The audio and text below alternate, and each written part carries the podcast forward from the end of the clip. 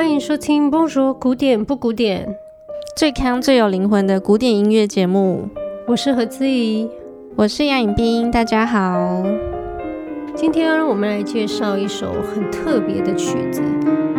它只有短短五分钟的长度，可是你在听它的这五分钟呢，你觉得好像进入到永恒一样。想要邀请听众跟我们一起进入这个时间的永恒。那开始之前，我们先来回留言嘛，因为好久没有回了。好啊，累积蛮多的。那你先来一个。好，我要回 Apple Podcast 上面有两位听众都留给我们听到巴哈 Toccata 的心得。有一位 U D Shib，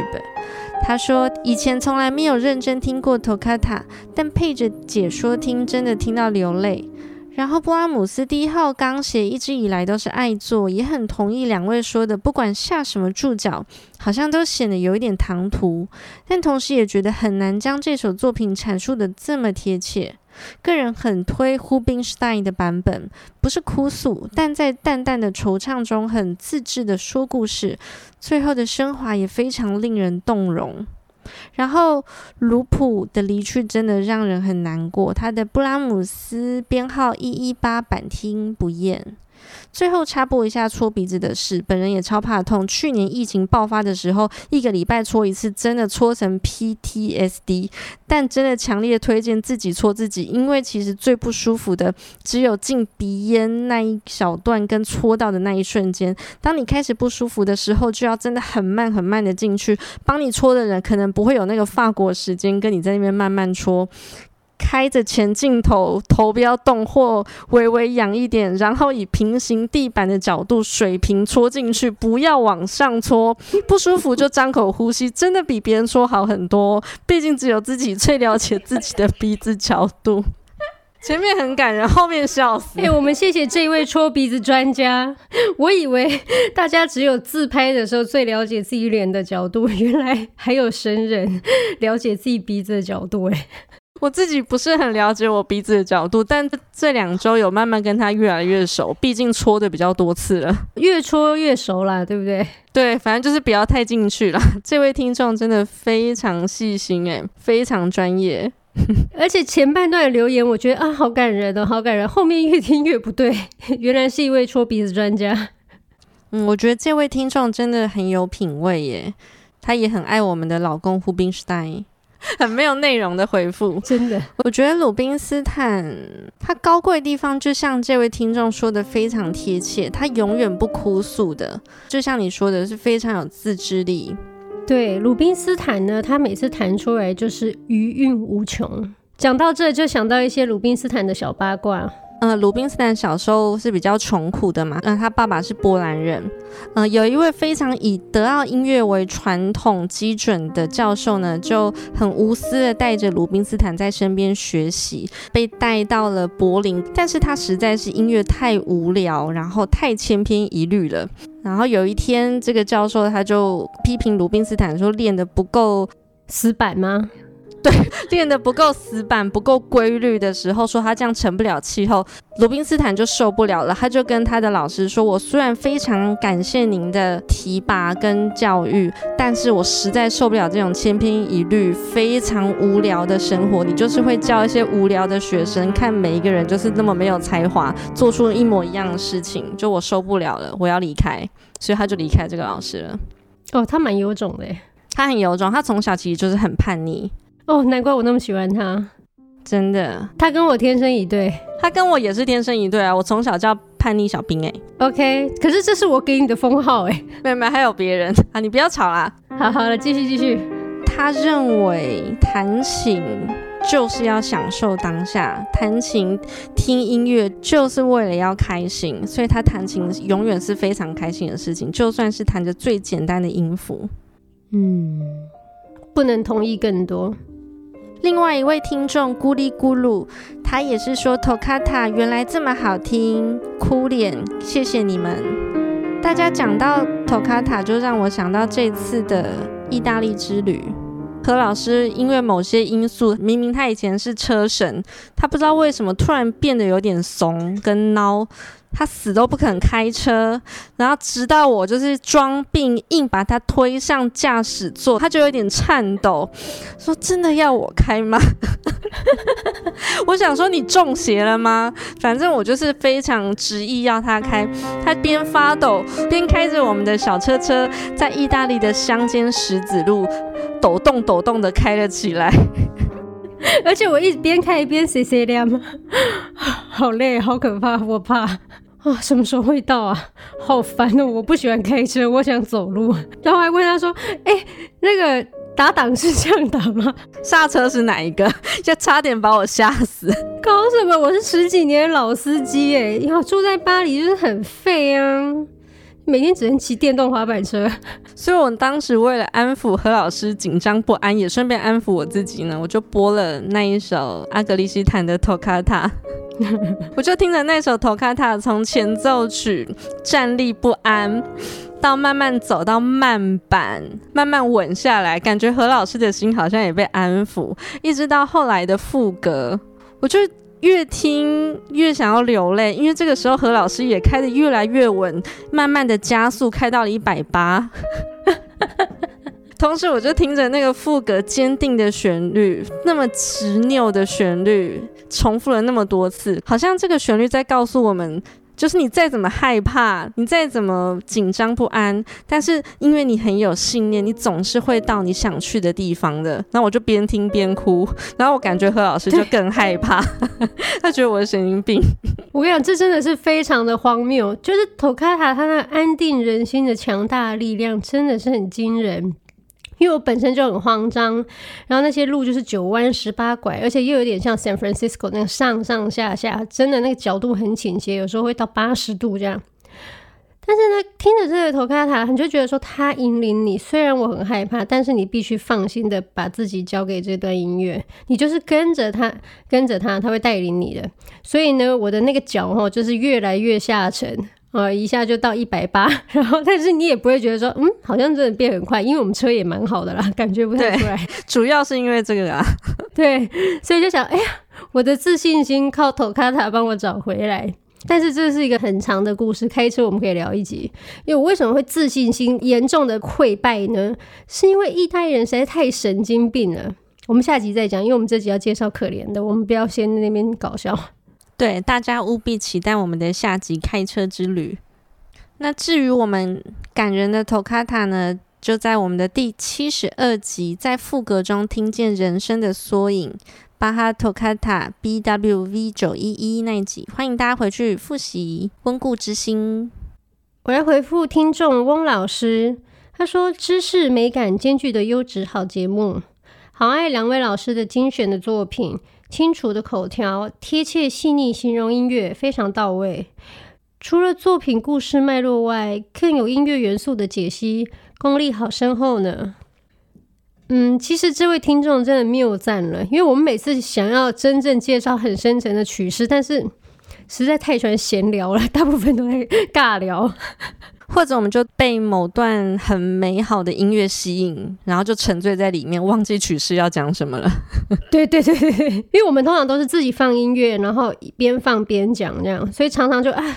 沉溺其中，就不知道要干什么。怎么那么美啊？对，然后就开始自己哭起来了。对。OK， 今天回留言花了非常多时间，我们要来回到正题。今天要介绍的呢，就是舒伯特的 C 小调稍快板编号九一五。那诚如刚刚一开头我说的，我觉得时间是一个很神奇的东西，就在我们小时候你都会觉得自己长大的好慢哦，因为小学生的作息就是日出而作日落而息。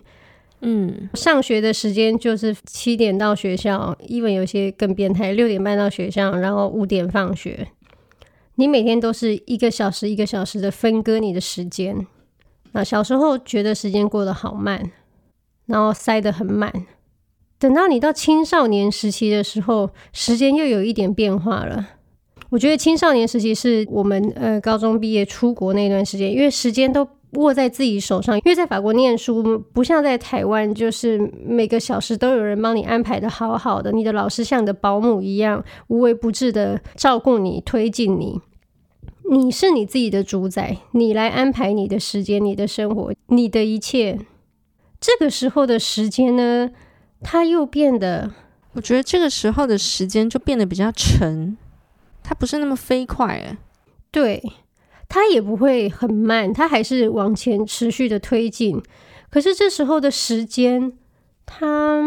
就是没有那么壁垒分明，对，好像小时和小时之间的界限没有了，不见了。然后你的心也很沉静，因为你觉得你自己是你的时间世界的主宰，然后你可以很安静的去做你自己安排的事情。到毕业之后开始出社会，时间的这个发条又开始转紧了，它又开始变得很快了，但跟小时候那种壁垒分明的时间感又不太一样。你就觉得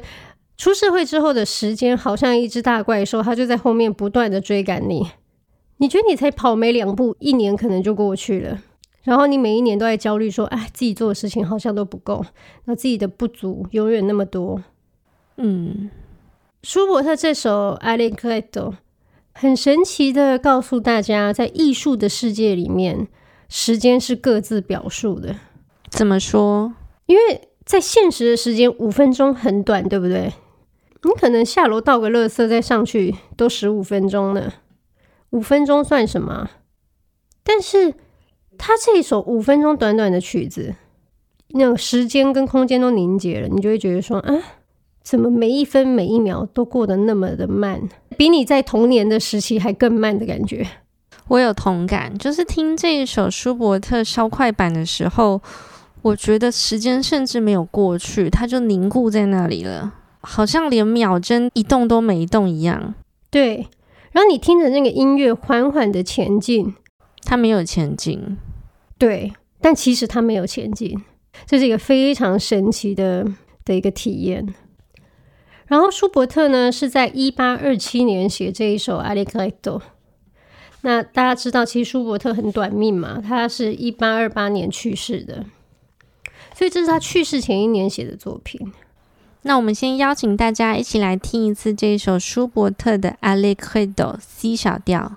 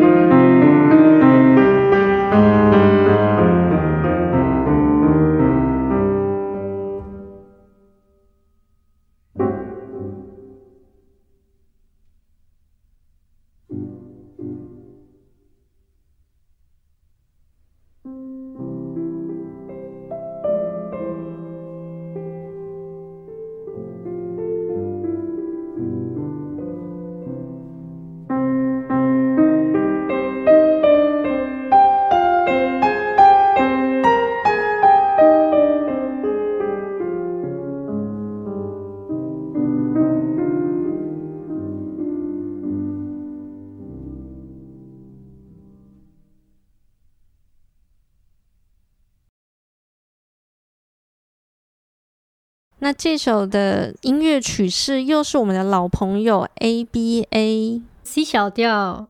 降 A 大调再回到 C 小调，嗯，六八拍。舒伯特神奇的地方在于他晚年这些作品有一首很有名嘛，他就是 C 大调弦乐五重奏。 C 大调我们说过它是一个很欢快很很中正平和，是面向光明的一种调性。可是舒伯特写那个 C 大调弦乐五重奏最神奇的地方在于你没有听过那么担忧那么痛苦的 C 大调、欸、嗯，那就像这一首 C 小调，小调嘛通常就是比较悲伤然后比较痛苦比较绝望的调性，可是这一首的开头你也不会听到这种悲伤的 C 小调，对不对？而且它还是 C 小调，它不是一般的小调，不是什么 A 小调 E 小调，它是 C 小调。 C 小调是贝多芬最喜欢一个背负了所有命运匍匐前进的很沉甸甸的一个小调。可是在这首 C 小调的 Allegretto， 舒伯特又是贝多芬的大粉丝，并没有因此被贝多芬影响。在这方面上面，我认为这一首 Allegretto 呢，它是一个回忆之歌。在它的回忆里面呢，时间和空间真的是凝结的，他也没有去批判他们说啊这个回忆很痛苦或是这个回忆很欢快，只是静静的待在那边和他的回忆相处。我认为舒伯特有一个很吸引人很有魅力的地方，就是他是一个流浪者。除了他写了很多关于流浪的音乐之外，他也并不那么追求光明希望，嗯，不能说他是悲观的，可是他就是知道自己注定要在这个世界上流浪。是的，他享受他流浪的这段路程，嗯，然后他不会对他多加批判。是，所以这首 Allegretto 真的是舒伯特留给自己和自己的回忆相处的五分钟。就像是我们之前提到肖邦他如果在进入回忆的时候呢，都会有一种时间空间就是好像起了这种龙卷风卷起来了，对，或是那种 mix 机器把这些时间空间现在过去全部搅在一起，然后他很恍惚。舒伯特的音乐也会恍惚，可是他的恍惚好像就是站在门外看看曾经的他，然后他看得失神了，然后就这样安静的看下去，好像想要看一下一辈子这种感觉。这首曲子的起音呢，因为它 C 小调嘛，所以它就是哆。其实它这个哆并不是音域上很低的音，它就是低音谱上面的第二间，它不是什么低音。可是你会觉得它是从你心底最深处最深处的尘埃，已经沉睡了一千年了，有人把它撩动了，它是从最深处里面、呃、醒过来的。对，这就是舒伯特神奇的地方。他写这首曲子的时候也那么年轻，他才三十岁三十岁，但他却有千年的灵魂耶。对啊，这真的很神奇。不知道是不是因为他的体内知道他的时间已经不多了，所以就加速运转。他已经看到了其他人七八十岁八九十岁才能看到的光景。我想一定是吧，就是你在死亡面前的时候，你都会变得更通透，嗯，然后更加理解自己的价值。我们再来听一次 A 段 C 小调的开头。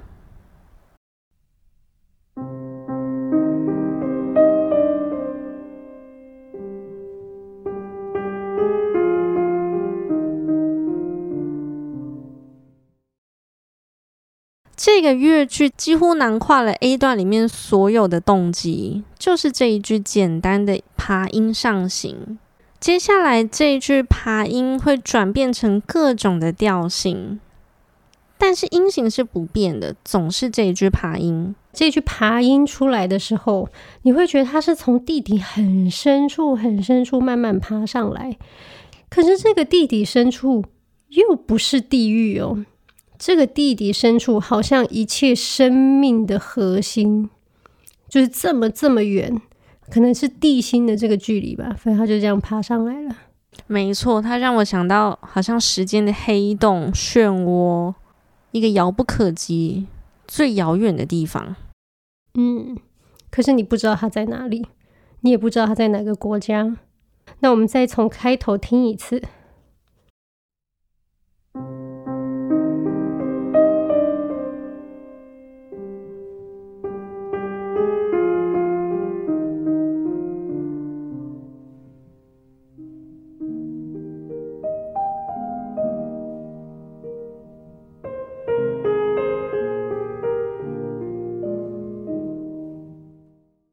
第二句转成了降一大调，一个深沉的调性，可是它好像露出了一点点的笑容，它好像有一点点人性了。这个回忆，这段降一大调的高音出来的时候，好像他在这段回忆里面得到了宽慰，他想到这段回忆的时候，他心情很愉悦，展露他的笑容了。我们再听一次。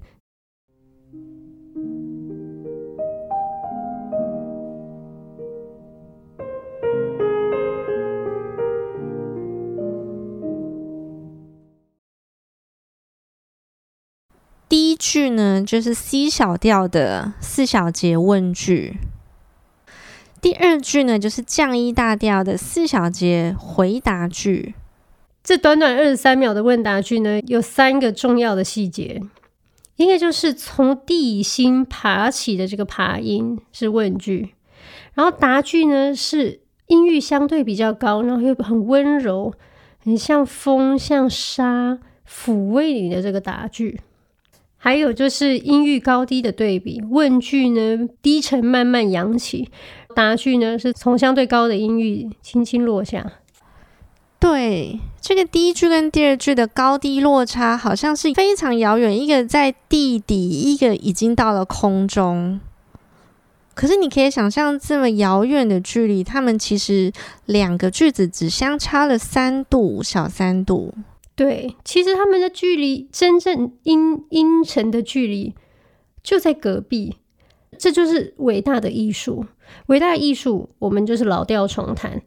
可以突破任何外在的限制。嗯，真正现实中音程距离那么近，可是你一听你就觉得天哪，一个从地底爬出来，另外一个在天空抚慰你。没错。第三个细节呢，就是这个问句，我觉得他有一种温柔的死神脚步的感觉。其实舒伯特他的很多作品里面都有一种死神的脚步声，因为这个虽然我们说第一句 C 小调是问句，可是他好像并不期盼有人回答，这是一个没有尽头没有盼头的问句。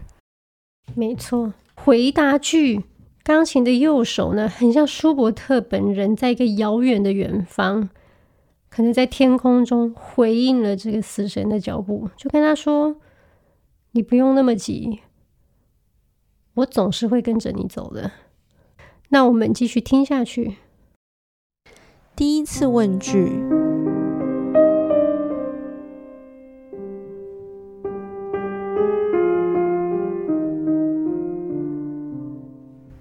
答句。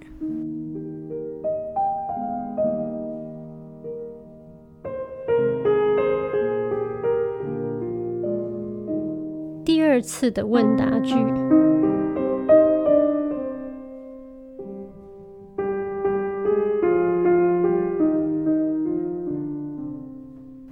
第二次回答。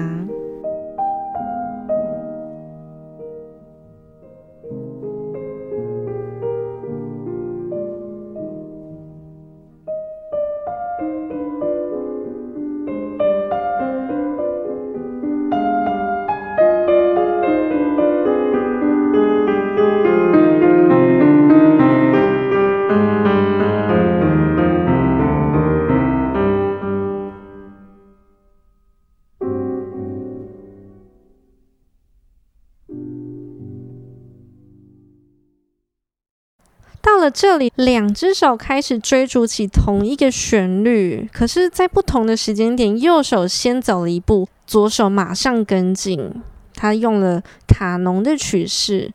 好像代表着他内心的纠结跟狰狞。卡农的曲式呢，就是两个以上不同的声部，但是重复同一个旋律，可能右手先第一声部先开始这段旋律，第二个小节呢左手再次重复这个旋律，好像一直追在它的后面。对，卡农就是同样的旋律，但他们不会同时间进入，总是交错着的。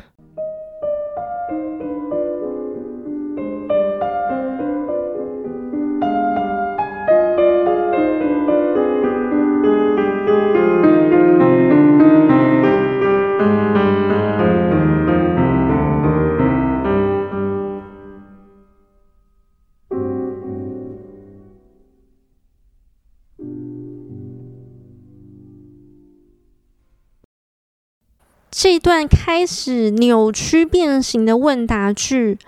进行到了后来，舒伯特用两个低音发出了一声叹息，又像是一句无解的问号或者是惊叹号。在休止符里面无止境的宁静中，我们又掉进了时光的黑洞了，没有人可以帮你解答。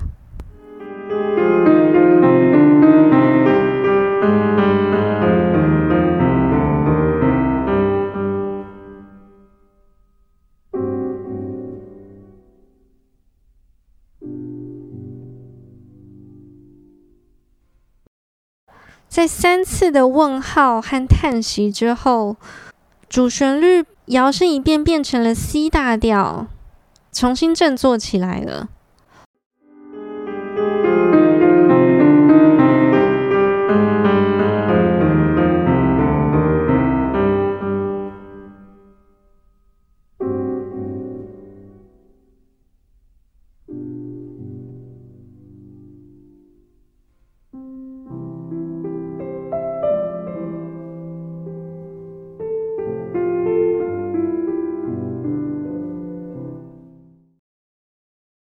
跟前面那一句降E大调的答句啊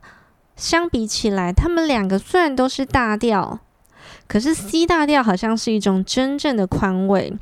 降E大调是别人对他说说你可以的。 C 大调真的很神奇，它跟 C 小调就差在一个降咪，一个降咪一个还原咪。 C 大调不过就是把降咪升高了一小步，变成了还原咪了。你感觉他自己原谅他自己了，他和自己和解了，就只是差这一个还原咪而已。嗯，而且我有另外一段感觉，就是现在呢进入这个 C 大调，跟第一段的答句降E大调有一个差别是什么呢？降E大调呢，它好像是舒伯特自己本人，他听到了死神追逐他的脚步声，他已经不想要挣脱了，他就会告诉他说，先让我再享受最后一丝的世间的美好吧，我之后会跟着你的。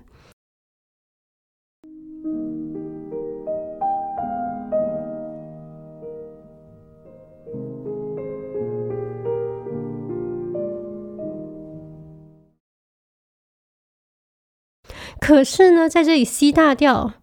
他好像又有了最后一丁点的力气，他想要挣扎，他他不想要放弃这世间的美好，他还是想要拼一拼，他不要这样就走了。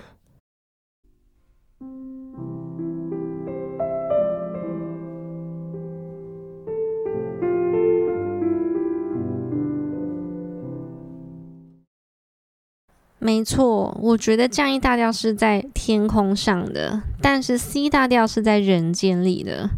对，在人间苦苦的挣扎，但这个苦苦挣扎也不是那么的苦痛跟悲愤和用力。你感觉舒伯特其实他已经被病痛折磨得不成人形了，因为他有梅毒嘛，对不对？他其实已经生命的最后几年都卧病在床，他很难得才有一点力气的。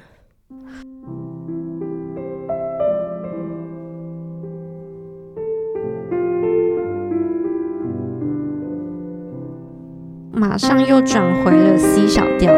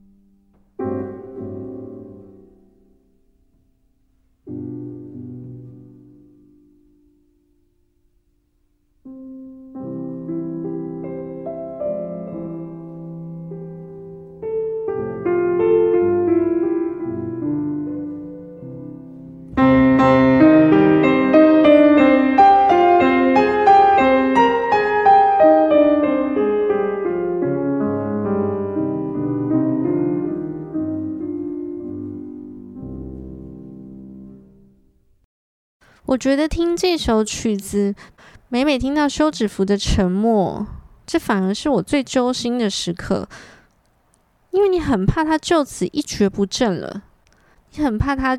就这样离开了，也许就不会再回来了。是的，是的，是的。B 段降 A 大调。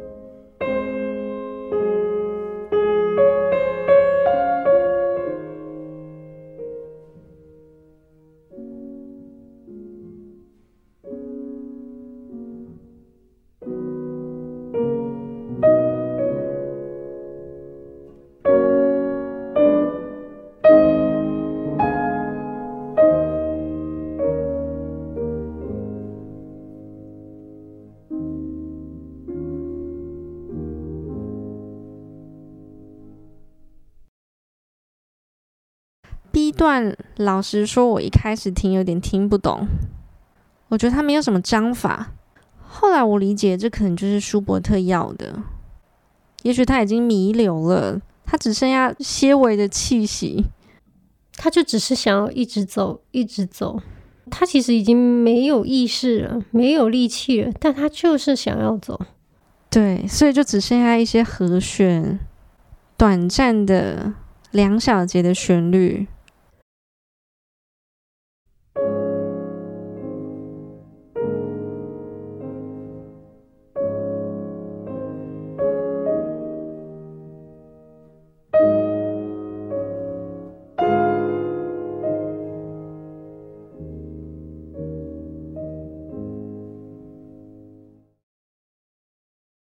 我们选的这个版本呢，是我们的年轻老公，我们唯一一位还没死的老公就是 David Frey， 他真的是年轻一代的音乐家的一代大师。你光听他弹第二段这个降 A 大调，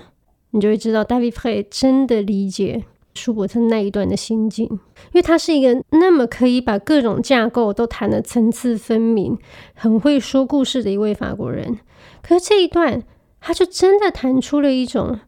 舒伯特没有力气，然后仅剩一点意志，可是就还是想要缓缓的柔柔的往前走，明明你感觉他往前走，可是毫无方向。他也不是在兜圈子哦，不是好像在那边回圈绕不出这个死胡同，没有，他真的要走，可是他的尽头，他的彼岸是一片白茫茫的地方，你根本不知道那里是什么地方，可是他一直往那里走，他想要突破这白茫茫一片的困境。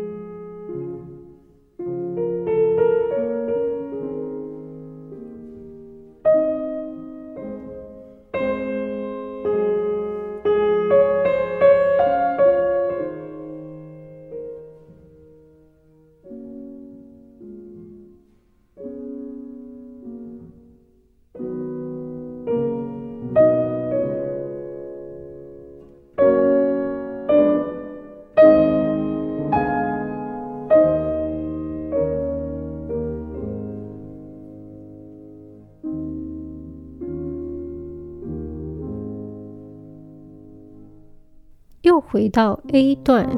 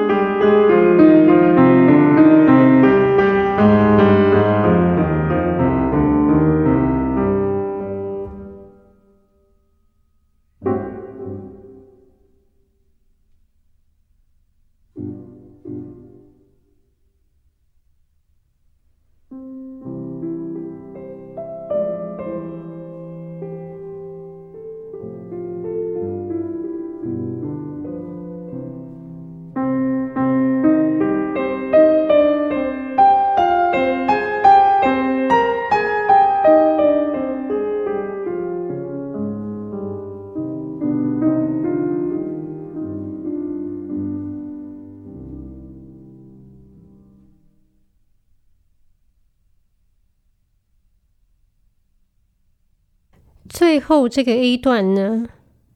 明明跟开头这个 A 段是相同的音符，可是你可以感觉到一个从地底爬出来的这个脚步和在天上这个回应的抚慰之声交融在一起了，他们的距离不是天上地下这么远了，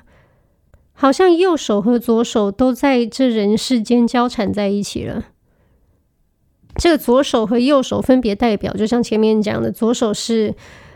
嗯、呃、从地底爬出来死神的脚步，而右手呢是舒伯特的回应。再次听到 A 段再现部，我感觉到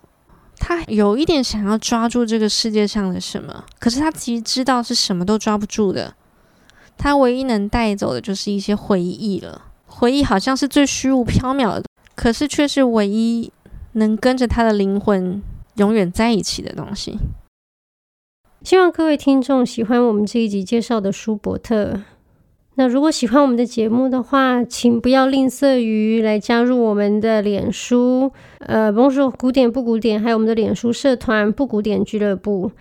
很希望听众呢也跟我们分享一下你们听后的心得，你们可以在 Facebook 或是在我们的社团 or even 在 Apple Podcast 留言给我们，听到你们的一些回应，这是我们做节目的最大动力。那当然，如果你们真的很喜欢我们，可以用 Donate Show Your Gratitude，